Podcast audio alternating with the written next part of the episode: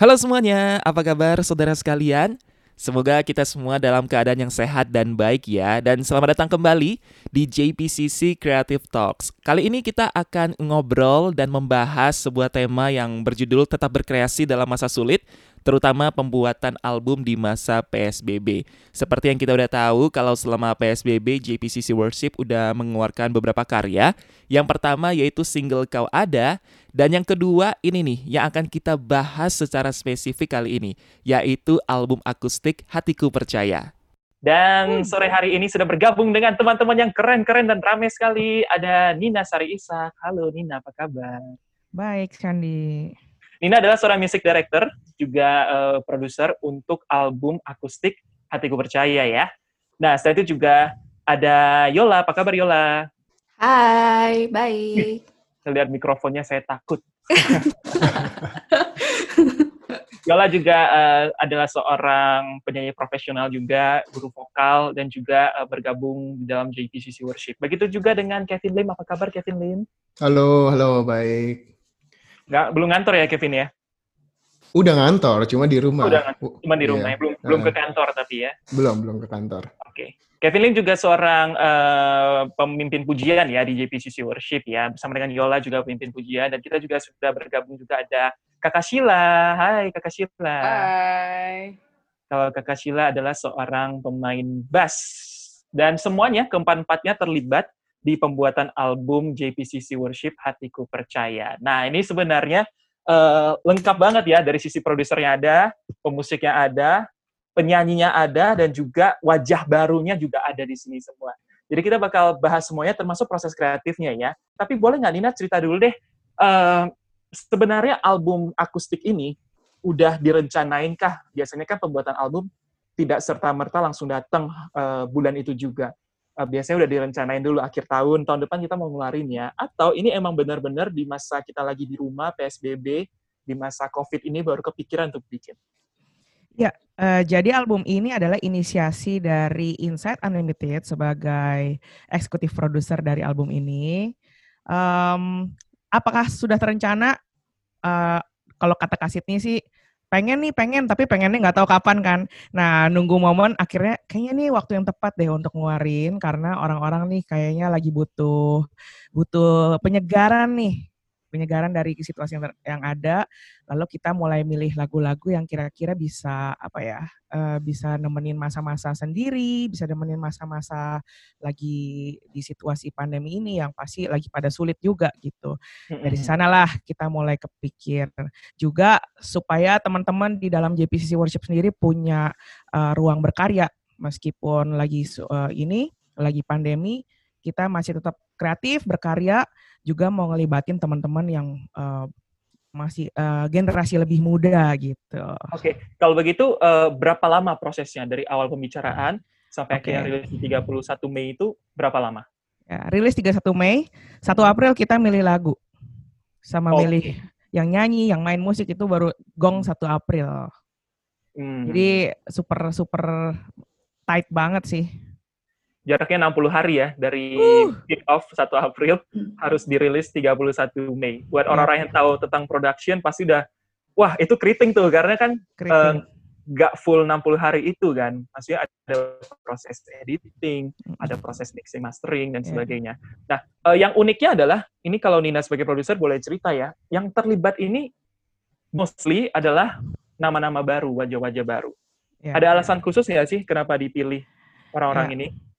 Yang pasti nama-nama yang sudah diajak ini yang terlibat uh, mereka punya karirnya masing-masing ya. Mm-hmm. Uh, ada yang udah uh, punya album, ada yang udah rekaman ini sana sini. Juga masih ada yang belum sama sekali punya pengalaman masuk dapur rekaman gitu.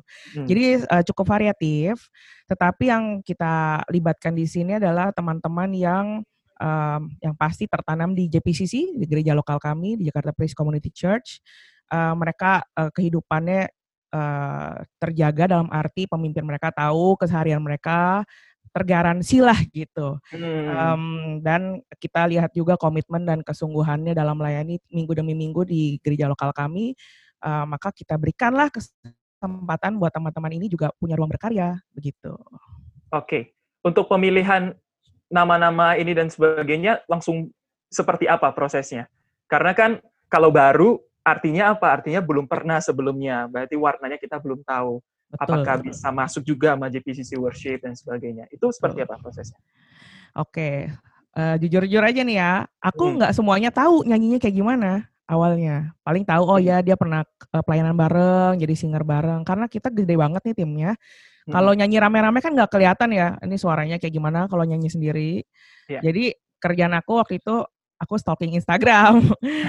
ini anak-anak nih kalau nyanyi gimana, ada sering ngepost cover apa, oh kayaknya cocok nih lagunya buat lagu ini. Jadi Mm-mm. cuman based on stalking aja di Instagram.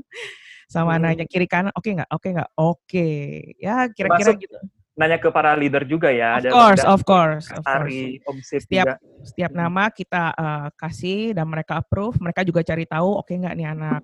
Soalnya gini kan, mm, kalau udah bicara rekaman nggak main-main, Iya. nggak bisa diandu. Kita harus benar-benar eh, yakin banget orang ini bisa dipercaya dan Mm-mm. hasilnya bisa memuaskan. Gitu. Iya.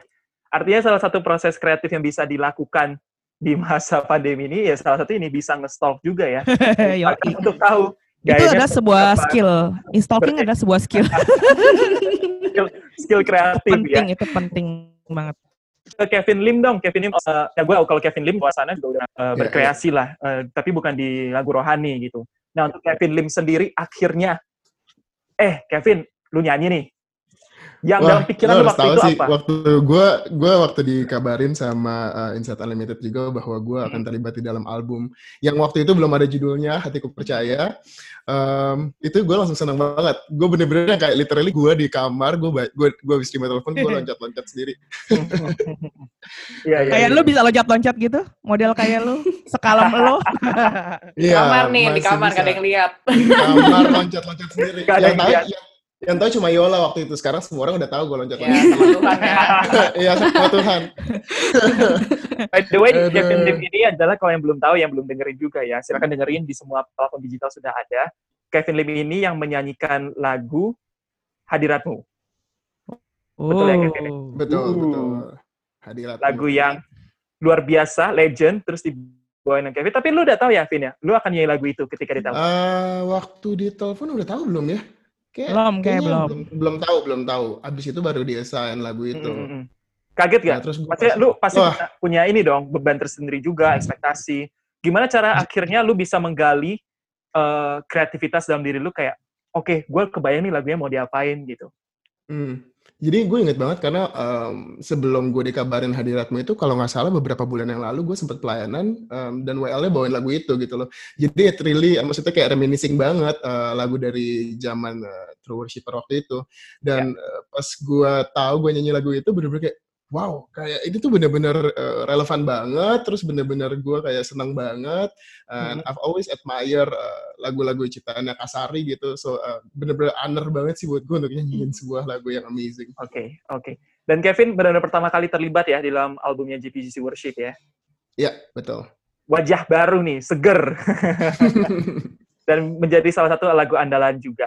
Kalau eh, dari sisinya Sheila nih sebagai musisi, untuk ngisi eh, bermain full band, itu kan otomatis berbeda ya Betul. dengan bermain akustik ya. Kalau dari Sheila sendiri memandang eh, album akustik ini seperti apa? Karena kan GPCC Worship sebenarnya album akustik sudah ada juga yang dulu-dulu gitu. Tapi untuk yang kali ini, Oke, kalau dari gue, eh, yang pasti ini eh, album akustik yang sangat fresh banget. Arrangementnya fresh banget lah, beda dari yang sebelum-sebelumnya juga. Eh, Nina, Nina eh, melakukan tugasnya dengan sangat baik.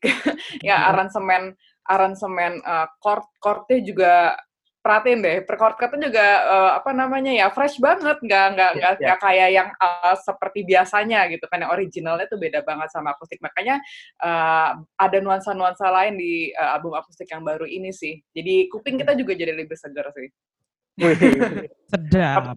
Tapi kalau dari lo sendiri sebagai musisi, buat lo, maksudnya si akustik ini dan menggalinya, cara menggalinya pada akhirnya seperti apa? Kan harus kreatif dong, nggak boleh gitu lagi gitu lagi kan? Mm, mm, mm, mm. Selain harus nanti kita akan ke Nina juga. Nina gimana sih akhirnya bikin pakem-pakem musiknya? Tapi dari lu Oke. sendiri melakukan tugas lu juga dong sebagai seorang pemain bass di musik. Ya, ya, gue ini kan gue juga sama. Mungkin gue seperti seperti Kevin juga, gue baru dilibatkan di recording JPCC Worship ini baru baru ini gitu kan, Mhm. karena gue sendiri berangkat dari musik sekuler. Jadi gue Oke. kalaupun ngisi-ngisi pun gue selalu di musik-musik yang uh, sekuler gitu, bukan rohani. Jadi ini pertama kalinya juga gue untuk yang lagu rohani.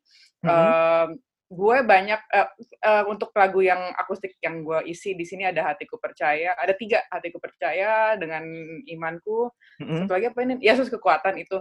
Gue banyak denger juga dari referensi justru gue referensinya lagu-lagu pop sih yang gue denger lagu pop sekuler tepatnya. Oke, Oke, oke. jadi gue banyak dengar di situ ada beberapa nama besar di yang gue dengar juga lagu-lagunya yang hates hates itu. Nah itu yang gue uh, implementasikan di lagu-lagu yang gue isi di album Oke. Hatiku Percaya gitu. Artinya lu nggak membatasi diri lu ya kalau lagu rohani ya dengernya juga makannya Oh rohani iya, aja. iya iya betul. Jangan Segala sampai cerita. jangan sampai terkotakan sih sebenarnya sih gitu kan. Karena kan kita juga justru mau menjangkau lebih luas kan. Nggak Mm-mm. cuma di situ doang. Kita justru mau menjangkau lu- luas ya makanya kita juga harus banyak mendengarkan yang di luar uh, box kita lah gitu, kotak kita gitu. Hmm, oke. Dan salah satu orang yang cukup pusing yang gue tahu juga di album ini adalah Yola ya. Karena Yola selain bernyanyi di track nomor 2 dengan Imanku, dia juga adalah seorang vokal director untuk album ini. Yola, gimana hai. caranya? Eh, Lu Ah. sendiri, gue udah kenal lah, gue udah tahu gitu. Tapi gimana caranya lu berkolaborasi dengan penyanyi-penyanyi baru yang mungkin juga mereka belum pernah nih ada di dapur rekaman gitu. Dan jam kalian ketemu juga cuma dibatas eh, terbatas banget karena harus ketemunya Mm-mm. online kan. Mm-mm. Gimana caranya waktu itu lu bisa eh, mendeliver apa yang Nina mau gitu dalam bentuk vokal dan akhirnya bisa ya gue sendiri eh, kaget sih dengan album ini dari segi musik dan vokalnya gitu. Gimana Yol? Oke, sebenarnya eh, pas pertama gue di kontak itu gue di kontak untuk eh, nyanyiin satu lagu sebagai lead vokal sih, lagu dengan imanku itu kan. Jadi eh, nggak berapa hari selang berapa hari kemudian baru dikontak lagi, Yola bisa nggak sekalian bantuin vokal director untuk tujuh lagu. Nah di situ gue langsung yang kayak berasa jujur ya, gue langsung berasa kayak wow ini kayak dua tugas berat yang harus gue eh, gua pegang gitu. Dan dua-duanya itu kayak eh, apa tugasnya beda gitu loh. Jadi gue harus belajar mengkotakan eh, membagi membagi pikiran sebenarnya sih lebih kayak eh, gimana gue waktu jadi vocal director sama waktu gue eh, mikirin detail untuk lagu yang akan gue nyanyikan gitu. Kalau dari vocal director gue banyak banget eh, dibantu sama Nina karena gue gue tahu maksudnya kan eh, musik director tuh dia punya visi gitu. Ini Ya. albumnya mau dibawa ke mana segala macam. Jadi waktu gue dipercayakan jadi vocal director, gue harus menyamakan visi dulu gitu sama Nina. Gue banyak ngobrol, Nin lu mau ininya eh, arahnya lebih kayak gimana, backing vokalnya lebih kayak gimana, terus setiap lagu mau kayak apa gitu. Jadi jadi kita banyak ngobrol banget. Terus em, kita punya satu tujuan bahwa eh, setiap penyanyi itu dia harus bersinar di lagunya masing-masing Oke. dengan karakter suaranya dia sendiri gitu. Mm-mm. Nah, jadi eh, kalau vokal director itu eh, terutama di album ya eh, beda banget sama kalau kayak lagi coaching atau kayak lagi lagi lagi ngajar gitu kalau eh, kalau ngeles vokal gitu. Mm-mm. Karena waktu di recording itu eh, tujuannya lebih kayak oke sekarang penyanyinya ini eh, kekuatan dia apa, dia bisa apa, eh, kita maksimalin kekuatan yang dia punya sekarang Oke. gitu. Karena kita nggak bisa eh, mencapai goal yang prosesnya harus jangka panjang. Mm-mm. Ini kan langsung ketemu gitu, harus langsung dinyanyiin. Jadi gue berusaha untuk gimana keluarin yang terbaik yang dia punya itu tujuan kita gitu. Jadi setiap setiap penyanyi, gue yakin tuh setiap penyanyi itu mau kita udah sering nyanyi, mau belum pernah nyanyi, setiap penyanyi itu ada kelebihan dan kekurangannya masing-masing. Jadi tugas gue pada saat itu adalah gue harus mengeluarkan kekuatan dia gitu Oke. supaya supaya dia bisa mendeliver message-nya dengan baik. Nah itu tujuannya nyampain pesan gitu. Karena banyak dari kita waktu gue juga pertama kali rekaman eh, kita tahu nih cara nyanyi. Oke orang bilang suara kita bagus segala macem. Hmm, Tapi hmm. begitu udah masuk recording itu nggak Hmm. cuma nyanyi doang. Tapi yang Betul. paling penting adalah nyampain pesannya itu. Nah itu yang Hmm. mungkin buat teman-teman yang baru uh, mereka belum tahu hal itu gitu. Jadi Oke. itu yang lebih banyak gua gali gitu. Gua lebih banyak ngobrol sih sebenarnya sama mereka. Menurut lo lagu ini buat lo tuh apa gitu? Uh, pesannya apa? Lu dapetnya apa? Kayak misalnya ngomong hatiku percaya. Uh, uh, Tuhanlah kekuatan dan masmurku. Dia gunung batu dan keselamatanku. Gimana sih rasanya lu ngerasain uh, waktu di dalam hidup lu Tuhan tuh bener-bener gunung batu lu gitu. Ya, Bener-bener jadi kekuatan lo gitu. Nah, Mhm. itu yang lebih gua gali. Jadi gue pengen mereka menyanyikannya dengan mengeluarkan uh, pengalaman hidup mereka sendiri gitu. Mhm. Dari situ baru yang kayak secara teknik gimana ya cara cara nyanyiin uh, nyanyiin kata kekuatan tapi uh, hasilnya tuh secara teknik benar gitu kan. Gak mungkin kita nyanyiin kekuatan tapi kita nyanyinya halus gitu kan. Iya. baru ngomongin teknik. Lebih kayak gitu sih. Sama komunikasi. Hmm. komunikasi. Gue tuh orang yang sebenarnya gue nggak pintar berkomunikasi gitu. Tapi dengan eh, apa dengan kesempatan kayak gini justru gue jadi belajar harus menganalisa orang gitu oh Oke. kalau ngomong orang yang sama orang yang kayak gini gue harus cara ngomongnya harus lebih eh, lebih dominan gitu oh kalau sama yang ini gue cara ngomongnya harus lebih halus kata-katanya nggak boleh yang terlalu frontal banget atau gimana gitu Poin yang penting banget ya, meskipun Nina udah assign, tapi kalian tetap membebaskan untuk setiap uh, penyanyi bisa uh, mengeksplor diri masing-masing sehingga dia memiliki lagunya itu juga ya. Dan akhirnya tinggal lu komunikasiin aja, nggak sekedar nyanyi-nyanyi aja, tapi gimana juga bisa kasih tahu mereka perspektif yang berbeda sehingga yang terbaik bisa dihasilkan. Apa yang lu pikirkan ketika oke kita mau bikin album akustik? Oke. ya kan? Gua nih, gua jujur ya, kalau gua denger, eh, bahkan dari awal pas udah di play, gua itu langsung eh, punya perasaan ini sense of lagu rohaninya kayak, gua tahu ini kayak gak rohani rohani gitu loh. Sesuatu yang lebih universal, tapi dengan lirik yang rohani gitu. Jadi kayak nggak terkotak-kotak lagi. Kadang kalau gue denger lagu rohani kayak putaran chordnya, cara dia membungkusnya, itu selalu oh ini gereja nih gitu. Tapi ketika dengar album akustik, nggak seperti itu. Message-nya tetap dapat, tapi musiknya lebih luas. Itu gimana nih? Ya. gue cinta musik. Gue cinta Mhm. musik. Gue hidup dari musik. Gue kerja di musik.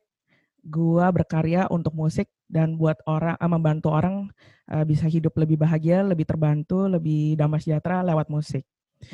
Eh, gue agak terganggu dengan istilah sekuler dan rohani. Seharusnya istilah tersebut tidak ada. Karena kita hidup di dunia. Kita mesti realistis bahwa kita berdampingan satu sama lain, hidup dengan orang lain. Eh, maka dari itu, begitu juga dengan musik.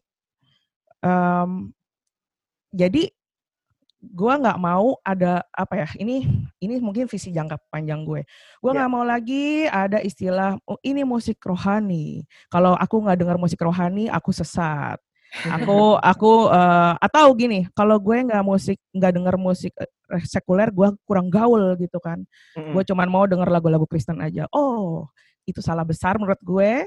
Kita hidup berdampingan eh, di dunia ini, kita harusnya nggak bukan orang yang eh, eksklusif. Kita harus banget belajar dari banyak orang di luar eh, empat tembok gereja. Kita Ya. harus banget dengar banyak ragam musik segala macam genre, instrumen musik dengan segala macam bahasa, lirik, literatur. Orang orang Kristen harusnya orang yang kaya dengan pemahaman tersebut karena dia dekat dengan Mazmur, dia dekat dengan eh, segala hal yang sifatnya artistik karena Tuhan sendiri yang ciptain seni. Tuhan Hmm. sendiri yang ciptain seni. Justru orang yang dekat sama Tuhan harusnya orang yang punya kesenian tinggi. Itu menurut gue. Gitu. Oke. Mm. Em, dan eh, apa hubungannya dengan album ini? Ya mumpung kita generasi muda diberikan kesempatan, ya praktek lah ya, praktek apa yang menja- yang apa yang gue percaya, eh, coba gue praktekkan. Jadi se- selama ini gue suka dengar musik. Kira-kira ketika dikasih kesempatan untuk bikin album akustik, eh, gue banyak ambil referensi dari macam-macam musik eh, eh, yang kata orang sekuler itu Eh, dari segi progresi chord, eh, bunyi, kemudian bagan lagu. Kalau bagan lagu gereja mungkin tertebak ya, Ba- bait, ref, bait, ref, blablabla, ref lagi, ulang, klimaks gitu ya. Mhm. Ya eh, coba kita tweak gitu. Ada yang dimulainya dengan apa, diakhiri dengan apa. Kemudian selain daripada referensi lagu-lagu di luar lagu gereja, tanda kutip, uh, gue lihat juga teman-teman yang kita libatkan, baik itu musisi maupun vokalis. Di masa-masa awal gue persiapan album ini, di masa aransemen, sebelum gue bikin musiknya, yang gue lakukan adalah gue mempelajari teman-teman ini. Caranya stalking. Jadi nggak yes. cuma vokalis yang gue stok, juga musisi. Ini anak okay. lagi dengerin apa sih di Spotify? Gue lihat aja Spotify-nya. Lahir dia pasang lagu apa sih? Lagu apa sih yang dia suka? Artis mana sih? Gue juga jadi banyak belajar kan. Oh ada yang ini ya musik keren banget. Wah ini bisa dipakai nih beatnya dan segala macam. Itu terjadi sih. Hmm. Sehingga ketika gue present ke aransemen gue ke teman-teman ini, mereka juga happy. Mereka juga senang karena uh, musik yang mereka sehari-hari dengar akhirnya bisa gue masukin ke lagu JPCC Worship begitu. uh, contoh aja nih, Sarah Excellent. Sarah Excellent itu suaranya unik banget. Uh, Dia soulful banget. Jadi nggak mungkin gue kasih lagu yang melo mendayu-dayu begitu. Setuju, ya. Uh, jadi gue cari, Sar lo lagi suka apa sih? Mungkin uh, yang kita bisa uh, implementasikan bukan dari segi vokal. Musiknya Sarah mungkin banyak uh, gitar-gitar funky muted. Dia bangga nyanyiinnya, dia punya hati di situ sehingga orang yang dengar udah pasti tertransfer apa yang kita buat dari hati pasti menyentuh banyak hati juga. Setuju banget. Jadi uh, benar-benar mendengarkan referensi yang berbeda karena balik lagi apa yang kita konsumsi ya musik-musik itu ya itu yang akhirnya bisa kita transfer dan menjadi musik yang uh, apa yang kita makan itu yang keluar biasanya. Iya. Dan kalau boleh tahu nih Nin, ini kan ya kita di rumah semuanya masalahnya lo dikejar-kejar nih pasti. Durasinya cuman ya nggak nyampe dua bulan gitu. Terus semuanya dikerjain dari rumah. Yang gue denger juga untuk lagu pertama, Hatiku Percaya, ada cerita unik juga. Yang ternyata iya. vokalisnya berdua, tapi satunya ada di Bandung, yang nggak bisa ke Jakarta juga karena lagi PSBB. Cara men-tackle hal seperti itu gimana? Hal-hal kreatif apa yang akhirnya muncul di kepala lu, dan akhirnya bisa diimplementasikan di, di album ini? Oke, itu PR banget sih sebenarnya. Jadi waktu dibilang uh, karena PSBB kita pergerakan terbatas juga ya. Jadi gue mikir gimana caranya supaya kerjaan kita semua nyampe tapi efektif. Jadi kita duduk bareng nih, ada gue, terus ada dibantu Susan sebagai project manager di sini, juga ada Ibu Cika sebagai project director dari Insight Unlimited. Uh, kita duduk bareng, pikirin flow latihan. Eh nggak ada latihan malah, nggak ada latihan langsung oh. rekaman Oke. Okay. Flow rekaman. Sehari kita bisa muat berapa orang rekaman. Satu orang berapa jam. Hmm. Terus lagu ini dimain eh, ini orang ini misal Sheila. Sheila main lagu apa aja di, dipikirin supaya Sheila cuma sekali berangkat ke studio gitu. Hmm. Jadi uh, efektif, dia nggak perlu bolak-balik. Tapi PR-nya berat di gue, karena gue masih mikirin banyak lagu sekali gurus sekali jebret supaya dia datang udah take tiga lagu misalnya. Oke. Okay. Nah, waktu masak kan gue harus mikirin banyak elemen, gak cuma mainannya Sheila. Jadi supaya proporsional semuanya. Jadi itu palanya udah hampir pecah sih di awal-awal. Wah gila sih mikirin karena kita biasanya tuh duduk bareng nongkrong, ngopi yeah. dulu. Eh ini lagu enaknya diapain ya, bareng-bareng mikir ya. Karena ini PSBB terbatas dan mepet banget waktunya. Uh, ya udah. Jadi pikir sendiri, paling konsultasi nanya kerjain lagi kira-kira gitu. Mm -mm, mm -mm. Yang gue dengar yang lagu pertama tuh gimana kira take vokalnya? Apakah? Ah, itu ya. Yola mau cerita apa Yola? Yola boleh Yola. Boleh, boleh. Ya, jadi uh, sebelumnya Uh, kalau nggak salah Hamin berapa ya Nin? Hamin dua apa Hamin tiga baru Hamin tahu. Dua. Ya? Haminus dua baru tahu. Eh baru ada uh, pengumuman PSBB. Jadi teman kita Gatot yang di Bandung itu tidak bisa ke Jakarta gitu. Hmm. Jadi pada saat itu Nina sebagai MD leader dari project ini juga juga bingung gitu. Ini gimana ya gitu. Uh, Terus akhirnya uh, kita coba rekaman dari tempat yang berbeda, Gatot di uh, Bandung, uh, Angel di di Jakarta, Jakarta ya. hmm. uh, di studio bareng kita. Tapi yang pertama hasilnya uh, udah sih, udah selesai. Tapi kita dengar-dengar lagi, kok kayaknya ada yang kurang gitu. Kebetulan hmm. pada waktu itu sebenarnya sebenarnya lagu itu gue nggak direct vokal gitu, okay. karena mereka itu udah biasa nyanyi dan udah betul, biasa betul. nyanyi duet gitu, udah udah bagus gitu suaranya. Jadi kita tadi mikir nggak usah di direct gitu ternyata karena ada kesulitan ini jadi kayaknya uh, kita perlu bantu ini gitu kan terus setelah didengar kok kayaknya ada yang kurang apa gitu. Sampai akhirnya kita memutuskan untuk uh, gimana kalau misalnya kita retake keburu nggak ya gitu dengan banyak pertimbangan kita semua terus yang pastinya juga dari Gatot dan Angel juga kalau gue sih sebagai penyanyi ya bakal ngerasa kayak ah udah ngetek harus ngetek lagi gitu. Pasti sebagai manusia kita akan ada ngerasa gitu gitu. Tapi tujuan kita tuh sama kita mau dapat yang terbaik kita pengen uh, deliver message-nya juga tepat kita pengen orang bisa menikmati tujuannya yeah. sama tujuannya itu dapat yang terbaik. Akhirnya ya udah kita putuskan kita rekaman lagi. Jadi um, uh, di apa uh, semasa dari jeda waktu antara dari situ ke hari rekaman berikutnya itu kan kita masih ada rekaman yang lain yeah. kan. Jadi di sela-sela itu kita uh, kalau dari vokal gue juga bantu coaching, terus habis itu mereka juga gatot latihan lagi, Angel juga ngulikin lagi, Nina juga bantuin lagi gimana kita cari uh, harmoninya yang lebih bagus apa segala macam gitu. Sampai akhirnya uh, kita selesaiin dulu nih. Uh, jadi recordingnya akhirnya di dua hari yang berbeda gitu, dua hari mm -hmm. yang berbeda. Tetap Bandung dan Jakarta Uh, jadi Gatot karena Gatot banyak nyanyi lead vokal lead vokalnya gitu, jadi kita putuskan oke okay, kita harus dapat yang terbaik dari punya Gatot dulu gitu. Hari pertama okay. kita record, terus habis itu uh, kita pokoknya uh, kita 6 jam kalau nggak salah satu shift gitu kita dapat yang terbaik dari Gatot punya. Nah besoknya baru kita uh, take Angel, suaranya Angel, terus uh, di akhirnya kita kita gabungin dan gue seneng banget sih karena uh, semuanya itu kasih yang terbaik, semuanya yeah. Ya. uh, tujuannya sama, akhirnya kita juga bisa dapetin hasil yang terbaik gitu. Betul, Power of jadi, teamwork. Oke, okay. jadi judul hmm. album lagi ya. jadi percaya. judul album lagi. Yang gue suka adalah ini spiritnya kalian meskipun lagi PSBB, terus uh, kita dibatasi, nggak membatasi diri kita untuk bisa memberikan yang terbaik, ya kan? Hmm. Kalau sebenarnya kalian udah bikin, bisa aja ya udah gitu, tapi kalian nggak hmm. mau tetap memberikan yang terbaik, kreativitasnya tetap dikeluarin, sehingga akhirnya ya no wonder kalau sampai sekarang banyak banget apresiasi atas album ini ya. Nah kalau untuk Sila sendiri kan mengisi tiga lagu ya. Iya. Yeah. Dan ternyata gue baru tahu nih kalian gak ada latihan, gak mungkin juga sih latihan ya dengan waktu semepet itu dan gak bisa. gak mungkin, gak mungkin. Buat lo sendiri, masih lu cari tahu gak sih, gue mainnya sama siapa ya di album ini? Terus meskipun Nina udah kasih kan selalu ada preferensi masing-masing. Dan tadi juga katanya nggak gampang gitu. Buat lu gimana untuk bisa akhirnya tiga lagu ini? Ada cerita lucunya nggak gitu kayak ah yang udah mumet gitu? Apa ya? Uh, gue gue di direct beruntungnya gue di direct langsung oleh ibu Nina di studio waktu itu. Tapi paling uh, waktu itu awal-awal psbb kalau nggak salah ya yang uh, itu ya Nin ya yang pas recording pertama banget itu. Sila pertama. Sila musisi pertama yang rekaman.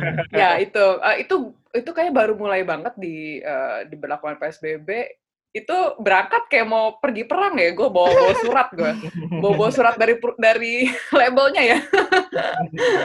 Gue bawa bawa surat dan sampai sana juga ada protokol kesehatan segala macem.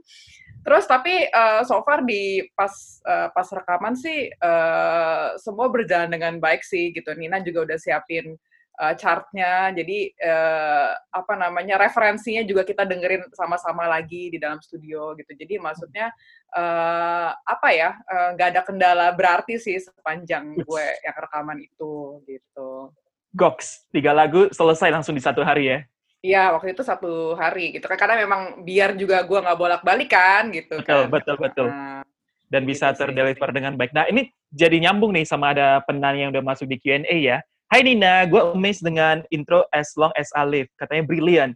Pertanyaannya adalah waktu lo arrange pakai partitur gitu atau bagaimana? Secara waktunya kan bentar banget. Gimana Nin? Oke, thank you banget apresiasinya Loli. Uh, untuk As Long As I Live, uh, itu kan piano intronya ya. Jadi gue brainstorm di rumah sih sendirian. Ini lagu aslinya hingar uh, bukan hingar bingar sih itu rock rock slow rock slow rock. Hmm. Uh, ini karena yang nyanyi cowok gue ganti ah yang nyanyi cewek gitu biar ada nuansa lain terus uh, of course uh, moodnya akustik dan kekinian zaman sekarang tuh piano-piano banyak suara piano reverb gitu hmm. jadi yang tang terus kayak lagi ada di museum kosong gitu yeah. jadi uh, kayak kayak mistis bukan mistis hmm. ya gitu deh ya angelic gitu Yeah. Ya gitu. Jadi gue bikin klinik. Gak dong, gak klinik dong. Mas Akwan. gue nggak bikin partitur. Gue bikin itu setelah musiknya jadi, terus gue salin ke dalam chord chart. Jadi gue tulisin chord buat teman-teman yang take.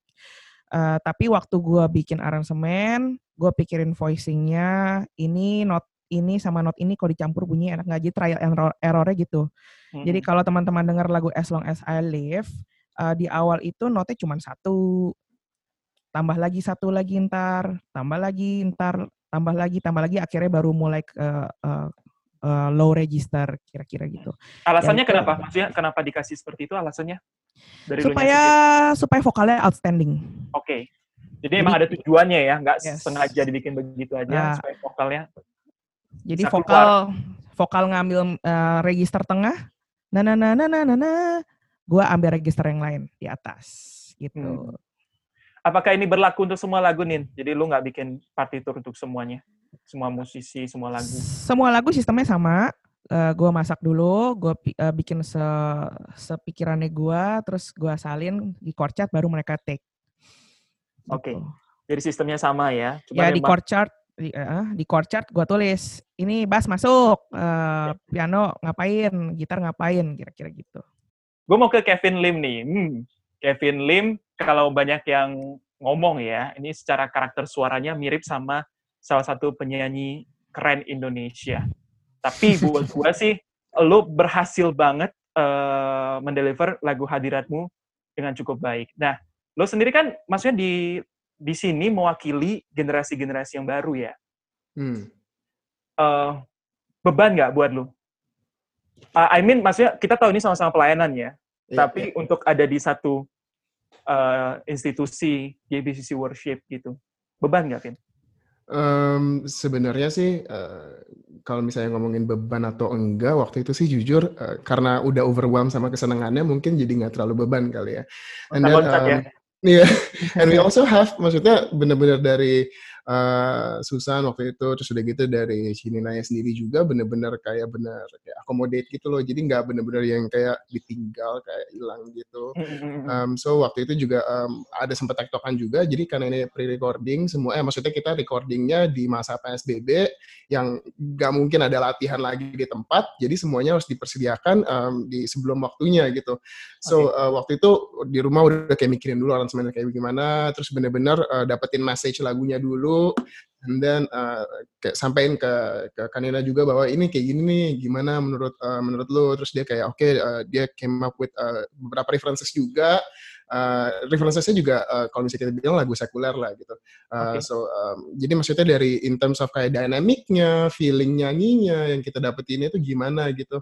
Um, Dan Hmm. kita semua udah lakuin itu uh, sebelum kita recording. Uh, that's Oke. why uh, saat waktu recordingnya sendiri itu uh, kita udah bener-bener tinggal ngeflow, tinggal bener-bener worship aja gitu.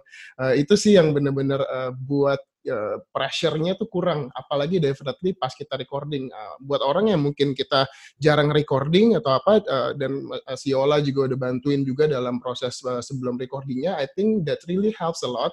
Uh, Hmm. biar kita nanti di hari hanya jadi nggak deg-degan gitu karena kalau udah deg-degan tuh biasanya itu pasti susah moodnya karena kan Ya. apalagi definitely ini lagu yang kita di mana kita mau kirim message buat orang kita mau orang uh, diubahkan hidupnya lewat lagu-lagu ini Uh, Hmm. jadi benar-benar kita punya hati sendiri aja tuh harus sudah siap gitu saat menyanyikan lagu ini Oke. dan bukan feeling pressure gitu. Oke. Ini yang gue selalu suka ya, diajarin oleh eh, para ses- sepupu kita, iyo i. Sepupu. Astaga. Karena artinya semua menyimak. Bagus. Sesepuh ya. Masa gue sesepupuan sama Kasari? Kurang ajar dong saya. Nggak cocok muka lu cuy. Tolong. Para sesepuh ya, Kasari, Eh. Mas Daniel, Om Sip. Itu- mereka itu selalu ngasih tahu, termasuk di pelayanan hari Minggu ya. Kalau kita itu ketika latihan, berlatihlah dengan sebaik mungkin. Di hari H, kita tinggal fokusnya menyembah.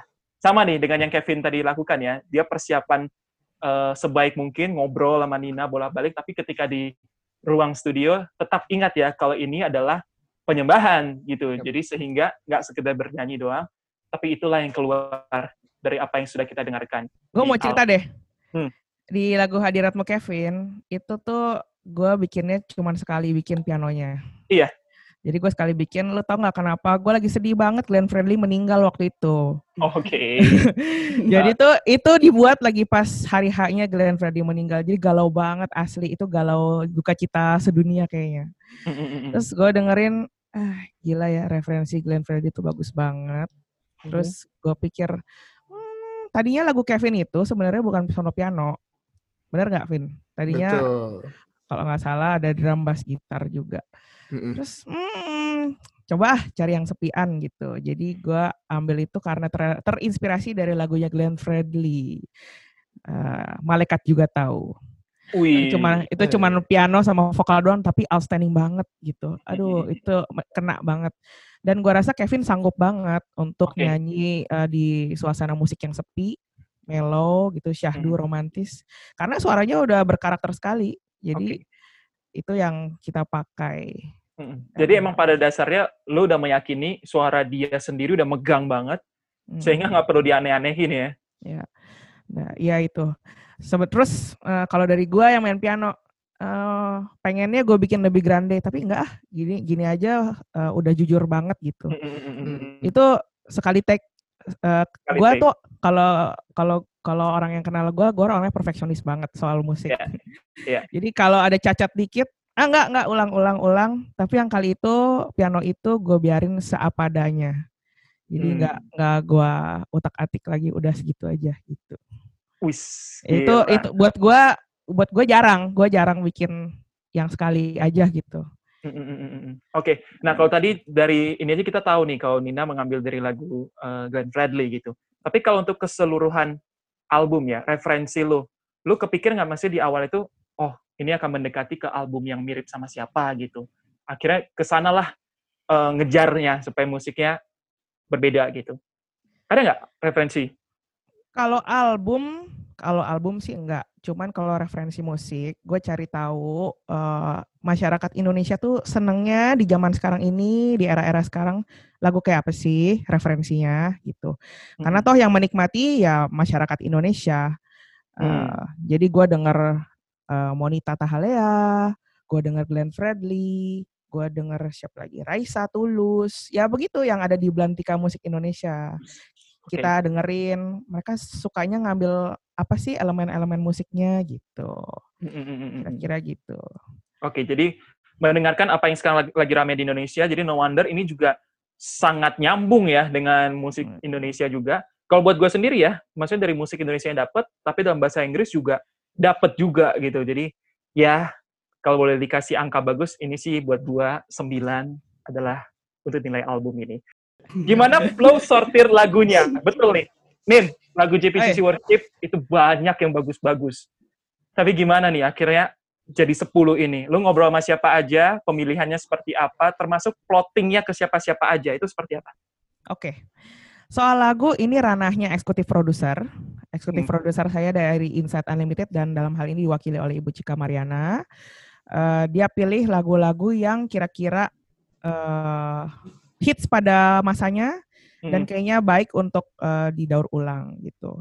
Em, keputusannya seperti apa? Eh, ya kira-kira itu untuk mendaur ulang dan me, apa tuh ya?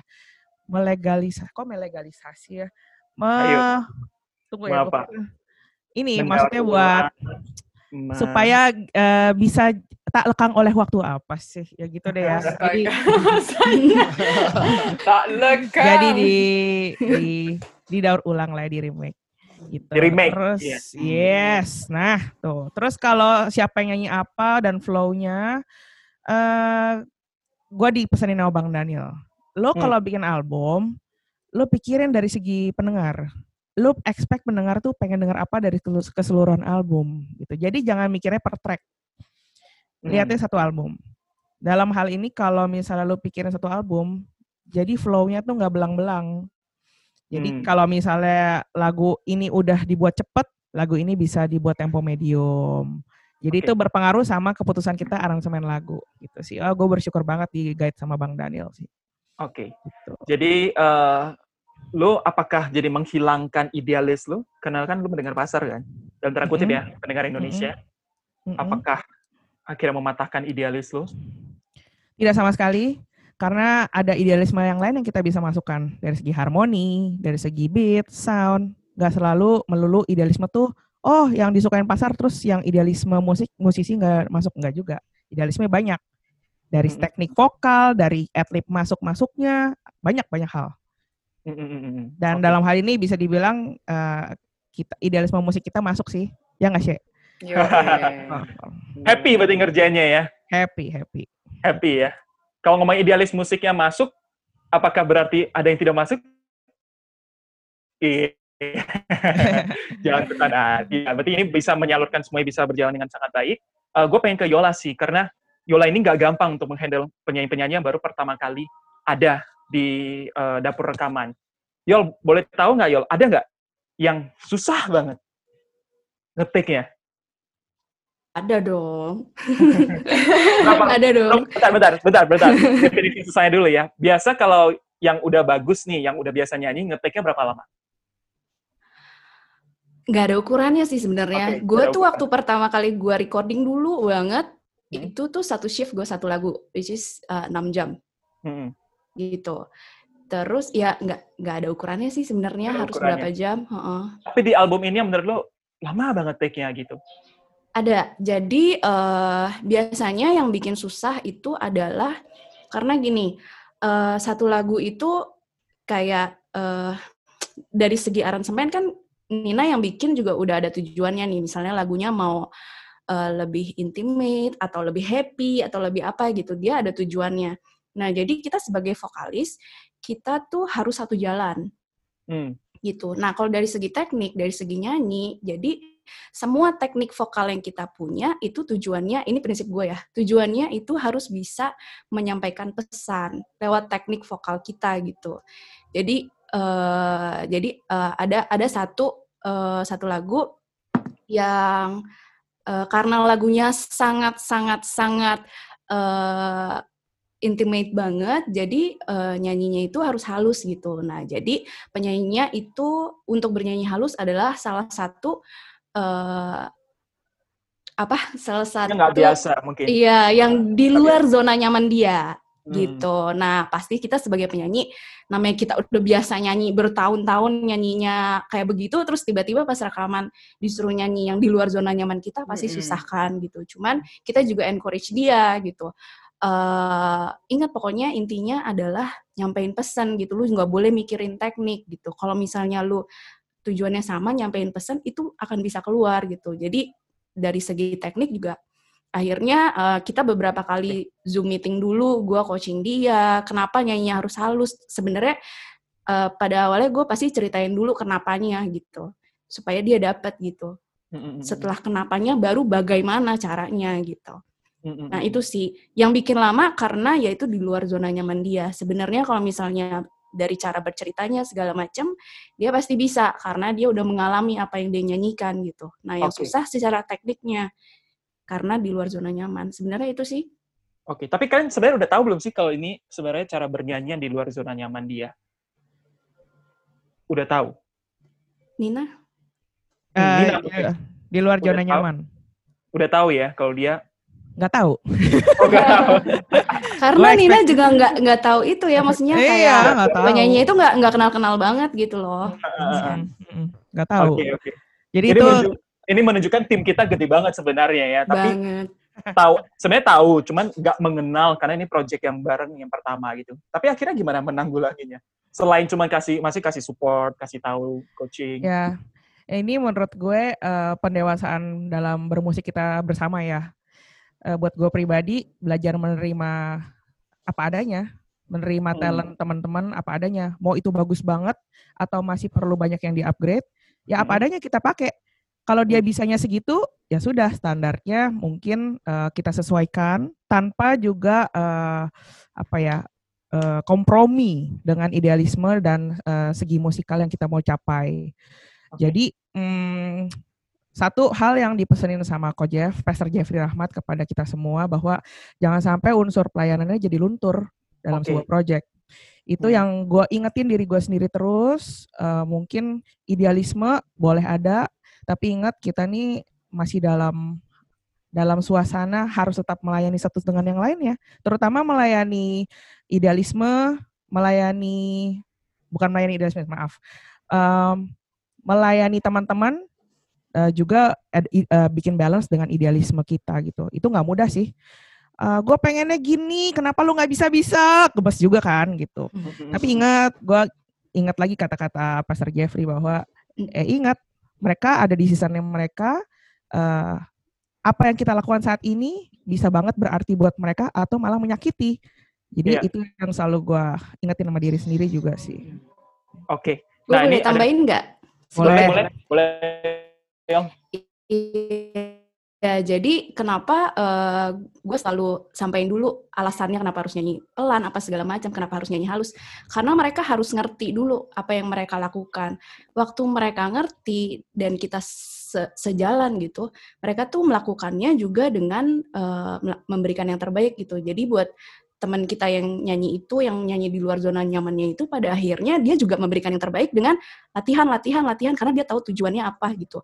Dan at the end, yang gue seneng dan gue lihat adalah justru dia jadi belajar sesuatu yang baru lewat uh, album ini gitu. Oh ternyata gue bisa ya nyanyi kayak gini gitu loh. Akhirnya gimana? Maksudnya, lu dengan akhirnya mendengar hasil akhirnya gimana? Ya seneng karena uh, ke apa ya uh, yang gue paling seneng itu ngelihat orang yang awalnya nggak bisa kayak gini, terus karena dia ngelewatin proses, akhirnya, akhirnya dia jadi bisa. Itu tuh satu kayak kesenangan yang nggak bakal terbayar gitu gitu. Jadi waktu gue ngelihat dia bisa ternyata melakukan itu setelah dia berlatih dan kita coaching segala macam yeah. itu gue seneng banget memang memang maksudnya mungkin ekspektasi kita 100 dia bisa memenuhinya ekspektasinya misalnya 85 gitu 85 persen hmm. tapi hmm. waktu dia berangkat dari 50 sampai 85 itu kan progres yang besar banget gitu loh yeah. dan itu yeah. harus dihargai sisanya ya kita sebagai tim kita sama-sama saling melengkapi gimana supaya uh, dari sisi-sisi yang lain kita bisa bikin ini hasilnya tetap 100 misalnya. Oke, okay. gitu. betul betul.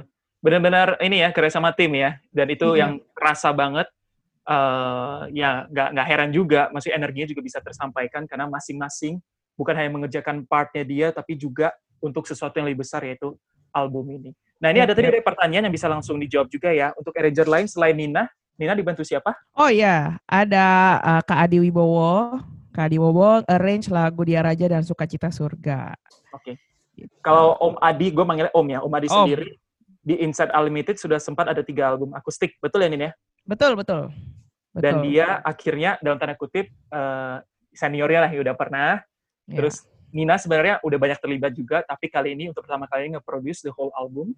Yeah. Artinya ada uh, peran dengan yang sudah pernah juga jadi saling bersinergi ya. Yep. Waktu pertama kali Om Adi uh, apa? Waktu pertama kali kita mulai ini yang gue lakukan adalah gue ngobrol sama Om Adi. Hmm. Om, uh, eh, gue belum pernah jadi produser. Uh, uh, guide me, bantuin gue, help me. Gue harus mulai dari mana? Okay. Uh, memang advisor gue Bang Daniel, Kasari dan Kasit nih, tapi hmm. dalam hal album akustik Om Adi udah nelorin tiga album gitu. Dia pasti udah banyak uh, ketemu banyak troubles, ketemu banyak yeah. win win stories juga. Jadi uh, ya kita banyak ngobrol di depan. Dan gue senang sih uh, Om Adi juga uh, helpful banget. Dia mau yeah. share dan dia mau gue juga maju dia nggak nggak hitung-hitungan bagi ilmu. Yeah. Jadi itu sih spirit yang selalu ada di tim kita dan gue harap terus ada. Iya, spirit di mana yang uh, lebih senior itu nggak pernah takut sama yang lebih muda, yeah. justru support ya. Dan yeah. kita juga yang sebagai lebih muda juga uh, bisa terus belajar dari orang-orang yang yeah. sudah pernah. Ini yang gue suka sih. Nah yeah. untuk Sila sendiri kan sama sih kayak Nina juga sama-sama musisi. Sekarang lebih banyak di rumah. Uh, buat Sila sendiri, apakah ini lebih memudahkan karena lu jadi lebih sering di rumah, lebih bisa ngulik banyak gitu.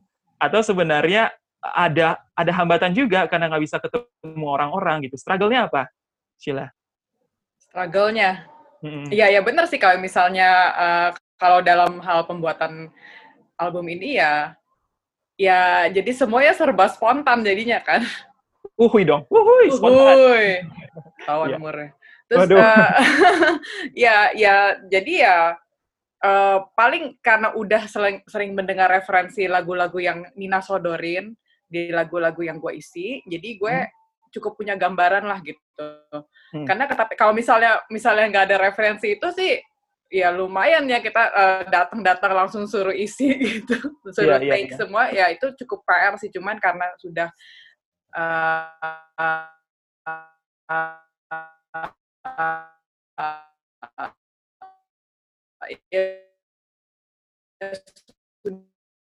dan, ini balik lagi sebenarnya lu juga udah melakukan PR lu yaitu song bank lu cukup banyak, musik-musik yang lu dengar cukup banyak. Sehingga ketika ditawarkan yang seperti ini uh, bukan sesuatu yang sulit ya di masa ini ya, tinggal keluar aja ya. Iya benar ya, tapi itu kan karena memang dia bener. Mungkin lu bilang songbank karena memang gue mendengarkan segala macam uh, genrenya gitu kan. Jadi uh, ya begitu ketemu yang disodorin, oh ya gue tahu ini mirip lagu ini mirip ini, lagu ini mirip ini. Gue harus uh, ya gue harus referensinya lagu yang itu gitu. Jadi gue bisa ya bisa isi dengan lebih cocok lah yang sesuai keinginan ya produsernya lah gitu. Hmm, tetap tunduk dengan arahan dari produsernya ya. Betul, betul, betul kan. Uh, tapi untungnya di sini gue diberi kebebasan untuk ngisi, tapi tetap har tetap ada uh, guideline-nya gitu. Cuman uh, ya gue diberi kebebasan lah untuk isinya sesuai dengan style yang gue punya gitu. Oke. Okay. Itu yang, yang Nina juga kasih tahu ya. Jadi nggak sekedar gaya yang dia bikin, tapi juga setiap musisi bisa nyaman, setiap penyanyi bisa nyaman dengan gayanya masing-masing. Iya betul, ah, betul. Itu uh, gak dibatasi jadi. Lo harus denger isian bassnya Sila, asik-asik. Oh, oh sudah. Uh, solo-solonya. pokoknya yang solo kita udah tahu siapa gitu ya. Sudah.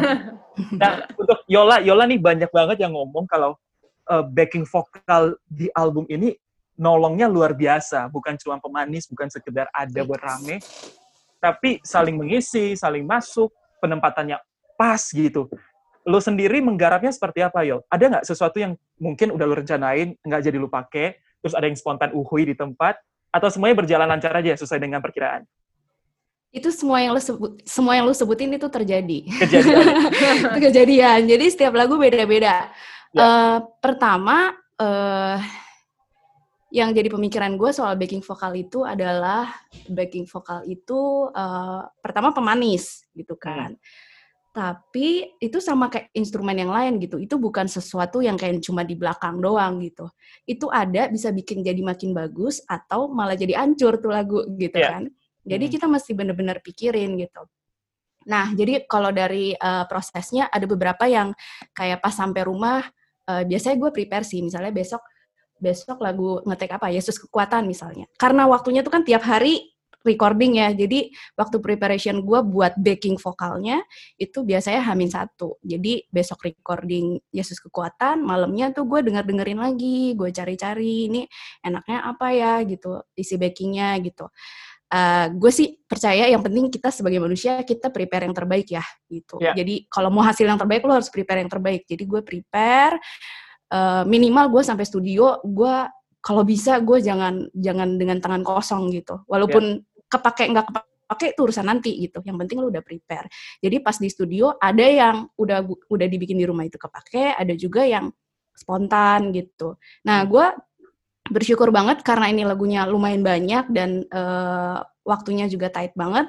Jadi uh, yang susah buat gue sih uh, membagi waktunya sih gitu. Jadi kadang-kadang kayak lagi lagi cari ide buat lagu ini, tapi besok udah harus rekaman buat ini, ntar harus prepare lagi buat ini gitu. Jadi ada masa-masanya kayak uh, pas di studio gue juga udah bingung gitu, aduh apa lagi idenya gitu. Tapi ya untungnya uh, kerjasama balik lagi. Ada Nina ya. yang bantuin juga. Jadi waktu gue udah, udah bingung Nina bantuin. Waktu uh, Nina nggak tahu cara nyampeinnya gue bantuin dari segi vokal gitu. Jadi kita tuh bersinergi berdua gitu. Oke. Okay. gitu sih. Gokil ya. Semua orang yes. ngerjain PR-nya masing-masing semua orang juga memikirkan sesuatu yang lebih besar. Jadi uh, eh, gak mikirin dirinya sendiri. Ntar gue terdengar seperti apa dan sebagainya tapi kita saling nolong dan saling isi itu yang akhirnya membuat album ini menjadi luar biasa ya. Nah untuk Nina sendiri kalau musik-musik yang udah ada semua nih, yes. pasti ada yang kebuang, gue yakin nih yang gak kepake. Prosesnya ada. gimana milih-milihnya? Ah uh, ini ya, kalau dibuang tuh rasanya gue sedih banget karena nyak, kayak nyakitin temen yang udah udah susah ya, udah, udah mikirin, udah take, gue tahu rasanya gitu. Jadi hmm. uh, ada beban di situ, tapi uh, eh, gue sendiri ingetin diri gue bahwa gue menjalankan tugas gue sebagai produser dalam yeah. hal ini. Jadi harus sering-sering ganti topi sebagai musisi, sebagai hmm. produser, arranger harus harus pikirin itu menempatkan diri. Kalau enggak jadi baper melulu kan. Iya, Jadi, iya. eh, mesti pikirin itu. Jadi apa yang gue lakukan eh, kasih kebebasan take. Jadi gondrong dulu, keluarin semua ide-ide lo. Eh, Hmm. Terus gue mix and match. Kalau dia ngisi yang ini, si gitar ngisi ini, keyboard ngisi ini, wah hancur. Jadi mesti Iya. dikorbanin kan. Mm-mm. Ya gue gue ilangin. Ya ad- eh, ya gue minta izin dulu. Hmm, minta izin sama oke nggak kalau gue bilang silakan sis eh, atur aja gue percaya sama lo Ya udah kayak gitu aman ada Oke. yang juga diganti pemainnya ada Oh juga ya? ada ada Eh, Alasannya seperti apa? Dari situ sudah dipilih terus. gue jujur-jujuran aja ya eh, karena moodnya nggak dapet misalnya itu karena udah take.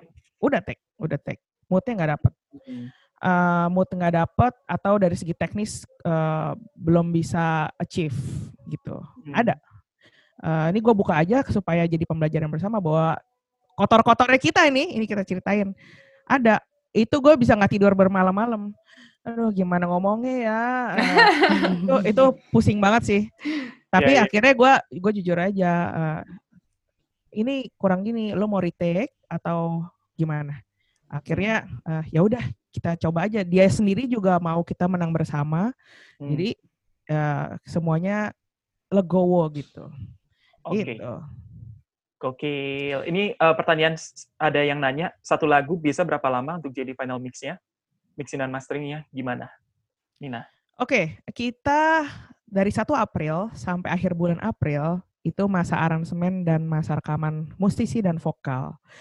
Eh, back to back ada yang di rumah, ada yang di studio. Eh, bayangin semuanya total ada 30 orang dalam sebulan kita take lumayan sih PR.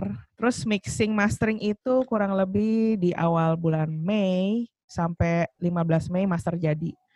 Oke. Gitu. Jadi otomatis sebenarnya bukan otomatis.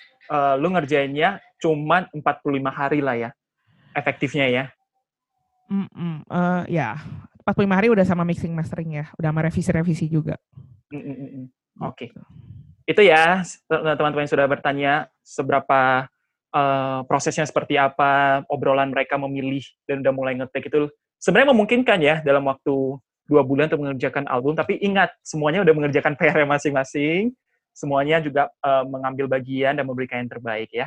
Nah, gue mau ke Kevin Lim dulu nih. Ini banyak pertanyaan yang muncul buat Kevin Lim, terutama di Instastory ya. Semua itu itu nanya, Kevin Lim makan apa sih suaranya bisa begitu? lu ngapain aja, Vin? Ngapain aja suara lu bisa kayak gitu? Gue kalau ditanya pertanyaan itu biasanya gue jawab antara gue makan kerupuk setiap hari atau gue makan indomie setiap hari. Tapi gue bercanda. memang itu memang ini gift dari Tuhan. Hmm. Nah ya, maksudnya kalau kita punya gift dari Tuhan, kita harus steward apa yang Tuhan udah kasih ke kita sih. So, um, bagian dari itu ya kita kita punya bagian sebagai manusia, um, kita Hmm. ya latihan setiap hari, kita find our own sounds gitu. Tam- Yeah. Karena without that, ya, suara gue ya nggak akan ada, maksudnya nggak akan nggak akan ada meaningnya gitu. Kalau misalnya gue Mhm. nggak bener-bener cari suara gue sendiri gitu loh. Karena kan Mhm. misalnya kayak orang bilang gitu, suara gue mirip sama A gitu. Yeah. Nah, nanti ujung-ujungnya kalau misalnya gue nggak punya suara gue sendiri ya gue akan tetap menjadi bayang-bayang dia gitu misalnya atau apa gitu Oke. tapi ya uh, as a musician as a vocalist um, kita mau untuk kayak kita udah dikasih uh, talenta gitu sama Tuhan uh, kita gimana manage ya biar kita bisa um, jadi berkat buat orang gitu sih Hmm, hmm, hmm.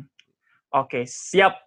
Gue punya pertanyaan masing-masing nih yang harus dijawab oleh masing-masing panelis, termasuk harus menyebutkan judulnya ya. Sebutkan satu lagu yang paling difavoritkan, difavoritin dari album ini. Kita mulai dari Sheila, yang paling lu favorit di album ini dan kenapa? Di album ini gue favorit Hatiku Percaya. Anda Eh, mengisi di situ ya. Bukan, bukan karena gue yang ngisi. bukan. Narsis banget kesannya gue ya. Eh, enggak, justru gue itu em, gue jadi 20 kali lipat lebih menghayati lagu itu gitu. Karena karena dengan aransemen yang fresh itu gue jadi lebih bisa per liriknya tuh gue jadi bisa lebih Dapet menghayati, dapet gitu gue kayaknya gitu kan, gue bisa mewek loh denger lagu itu loh, rada jarang gue kayak gitu, rada jarang, cuman di, lagu ini gue tuh bisa mewek lagu itu karena uh, sekali lagi bukan karena gue yang ngisi ya, memang ya memang itu aja aransemen yang beda itu membuat suasana nuansanya juga jadi beda, ya itu. Gue jadi bisa lebih menghayati gitu. Oke, kalau Sheila bilang hatiku percaya, gimana dengan Yola? Hah? Favorit? Paling favorit. Kalau gue dengan imanku. Oh, dasar lo ya. Oh. Bukan karena itu ada cerita. Jadi lagu itu benar-benar berbicara secara personal buat hidup gue. Jadi Oke. itu favorit favorit gue. Tapi emang sebenarnya gue pernah ngobrol juga sama Yola gitu. Dia salah satu yang dia suka dan dia nanya, eh udah udah nggak pernah bawain lagu ini nih si dengan imanku di gereja kita gitu. Pernah lah ngobrol. Eh tau-tau Yola yang bawain. Gokil. Ada cerita khusus Iya. buat lu ya Yol ya. Banget, banget, banget. Itu kayak, wah banyak revelation gara-gara lagu itu. Gue mau nanya dua lainnya, tapi gue jadi udah tahu jawabannya pasti jawab lagu sendiri nih ya. Coba Kevin Lim, Kevin Lim. Gua lagu favorit gue sebenarnya ini tuh susah. Ini pertanyaan yang susah jujur karena Ah. setiap kali setiap hari gue dengerin albumnya, setiap gue denger ada lagu favorit gue baru kayak Ya. man this whole album is just so good gitu. Uh, Hmm. It changes a lot of uh, I hope it changes a lot of life. Ya. Um, Buat gue tapi waktu itu um, Kanina nanya juga uh, favorit gue mungkin kalau gue bisa pilih uh, ada dua yang cepet itu um, aransemen cepet itu hatiku percaya dan untuk Mhm. aransemen yang lebih uh, slow lebih mellow itu gue paling suka sama Yesus kekuatan Oke. Alasannya kenapa? Hatiku percaya Yesus kekuatan.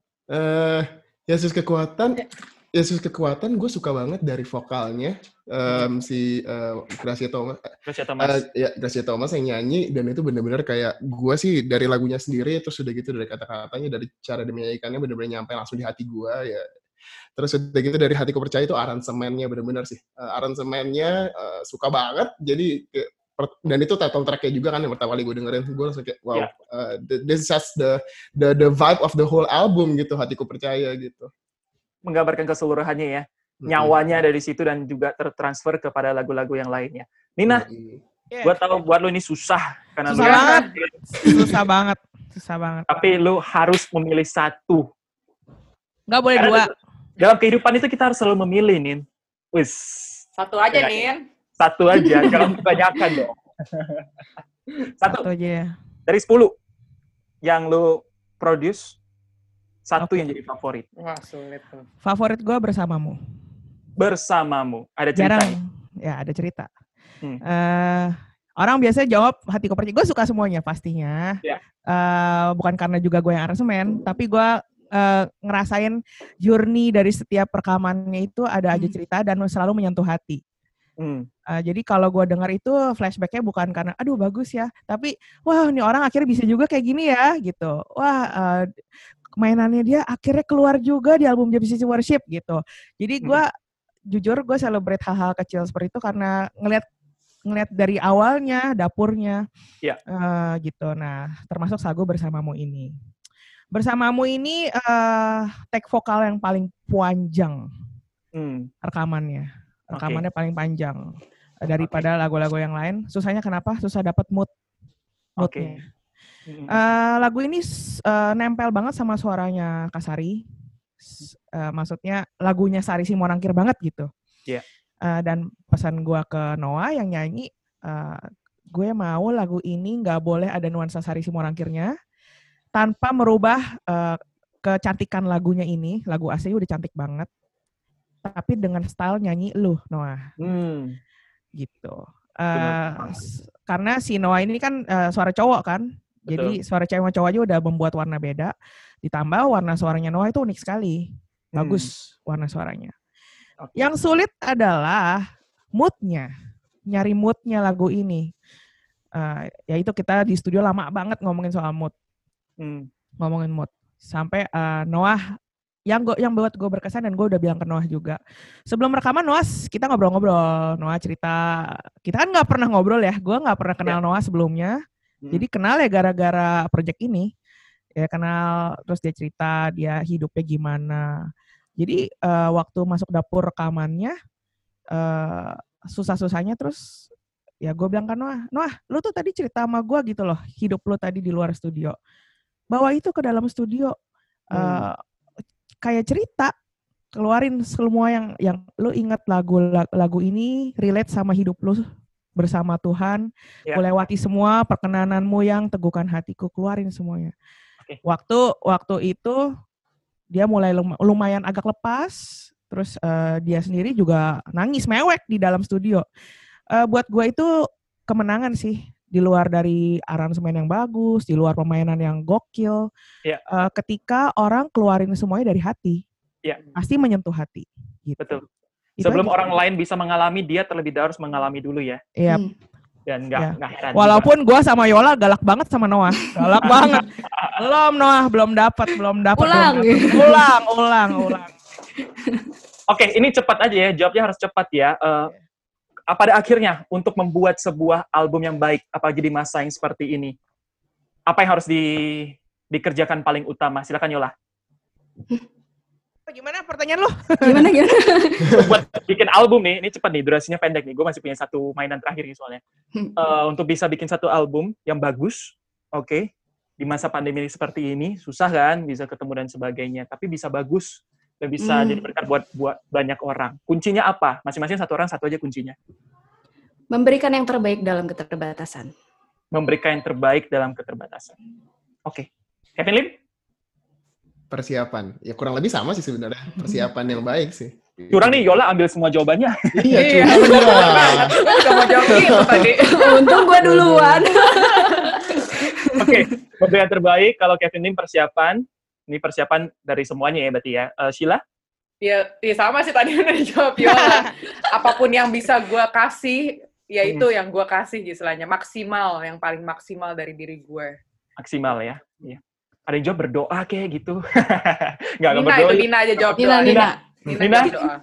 Gue uh, sistem kerja yang mumpuni. Asik. Sistem kerja. Sistem kerja, itu penting. Apakah lu bikin sistem kerja yang baru akhirnya dari album ini? Yang bisa diimplementasikan untuk selanjutnya? Ada setiap tindak tanduk yang gue kerjakan gue catet supaya hmm. jadi pembelajaran buat diri gue sendiri dan teman-teman yang suatu hari jadi produser. Oke. Okay. Wow. Sudah siap mewariskan ke orang-orang selanjutnya. Harus, ya? harus. Seperti uh, kakak-kakak kita udah warisin banyak ke gue, gue harus catat itu buat orang di bawah gue lagi. Gokil, gokil. Gue suka itu. Dan mungkin suatu saat kita bisa intip catatannya ya. Boleh, boleh banget. Ini terakhir nih, uh, buat gue ini harus harus bisa disampaikan juga ya. Kalau boleh, ada satu lagu yang di luar album Hatiku Percaya, lagu JPCC Worship pastinya ya, yang pengen dan bisa dibawa masuk ke dalam album ini. Lagu apa? Kita mulai dari Kevin Lim. What? Lagu apa ya? Banyak banget kalau disuruh. Banyak ya, bagus, bagus. Satu Tapi, doang? Satu doang. Waduh. Yang lu pengen. Yang lain dulu lah, gue mikir dulu. ini pertanyaannya susah banget emang sih. Iya. Dari sebegitu banyak kata, oh gue gue tahu, gue tahu, gue tahu satu. Apa? Uh, karena salibmu.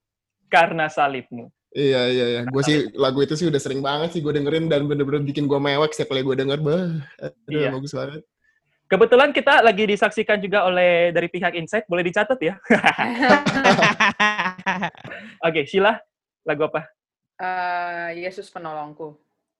Yesus itu. penolongku. Ya itu, itu ya kalau buat gue itu bicara personal ke gue. Jadi ya gue pilih lagu itu. Mm -mm. Yesus penolongku ya. Yola? Hiding place. Hmm. Kenapa? Alasannya apa? Ya sama sih karena speak personal aja. Sebenarnya tuh semua lagu tuh kayak setiap lagu tuh ada uh, nemenin kita di setiap musim kita nggak sih? Kayak ya, kita bener, lagi ngalamin apa itu lagu yang berbicara gitu. Jadi ya, kalau ya. ditanya lagu yang sepanjang masa di hidup lo lagu lu banget susah sebenarnya ya. Tapi kalau boleh kalau boleh. Iya iya kalau boleh. Ada akustik worship selanjutnya di PC worship bikin akustik. Udah tiga lagu nih. Tapi kayak tiga tiganya melo melo semua. Gimana dengan Nina nih? Gue gue selalu melo berbeda. juga. asik. Oh harus dong. Lo udah melo melo gue lagu cepat apa Uh, buat gue album Take Us Higher True Worshippers itu the best mm-hmm. pada zamannya dan uh, sentimental buat gue. Semua lagu cepetnya bikin mewek gitu. Jadi gue pilih dari situ semuanya darimu. Semuanya hmm. dari masih ada yang ingat nyanyinya gimana? Lawas dari darimu. Oke, okay, sudah dicatat ya. Siapa tahu selanjutnya ada uh, akustik lagi, nggak tahu ya, mungkin bisa yeah. juga. Dan Nina juga sudah sangat siap untuk uh, mengasih tips-tips untuk yang baru-baru selanjutnya ya. Bukan oh, berarti siap. Nina nggak ngerjain lagi, Nina masih banyak banting. Harus. kerjain masih banyak, tapi sudah ada tips. Uh, yang bisa dibagikan. Terima kasih buat semuanya. Thank you Nina, Siap. Yola, Thank you Sandi. Kevin. Thank you. Kevin, Thank Sheila, you. Yola. Semua.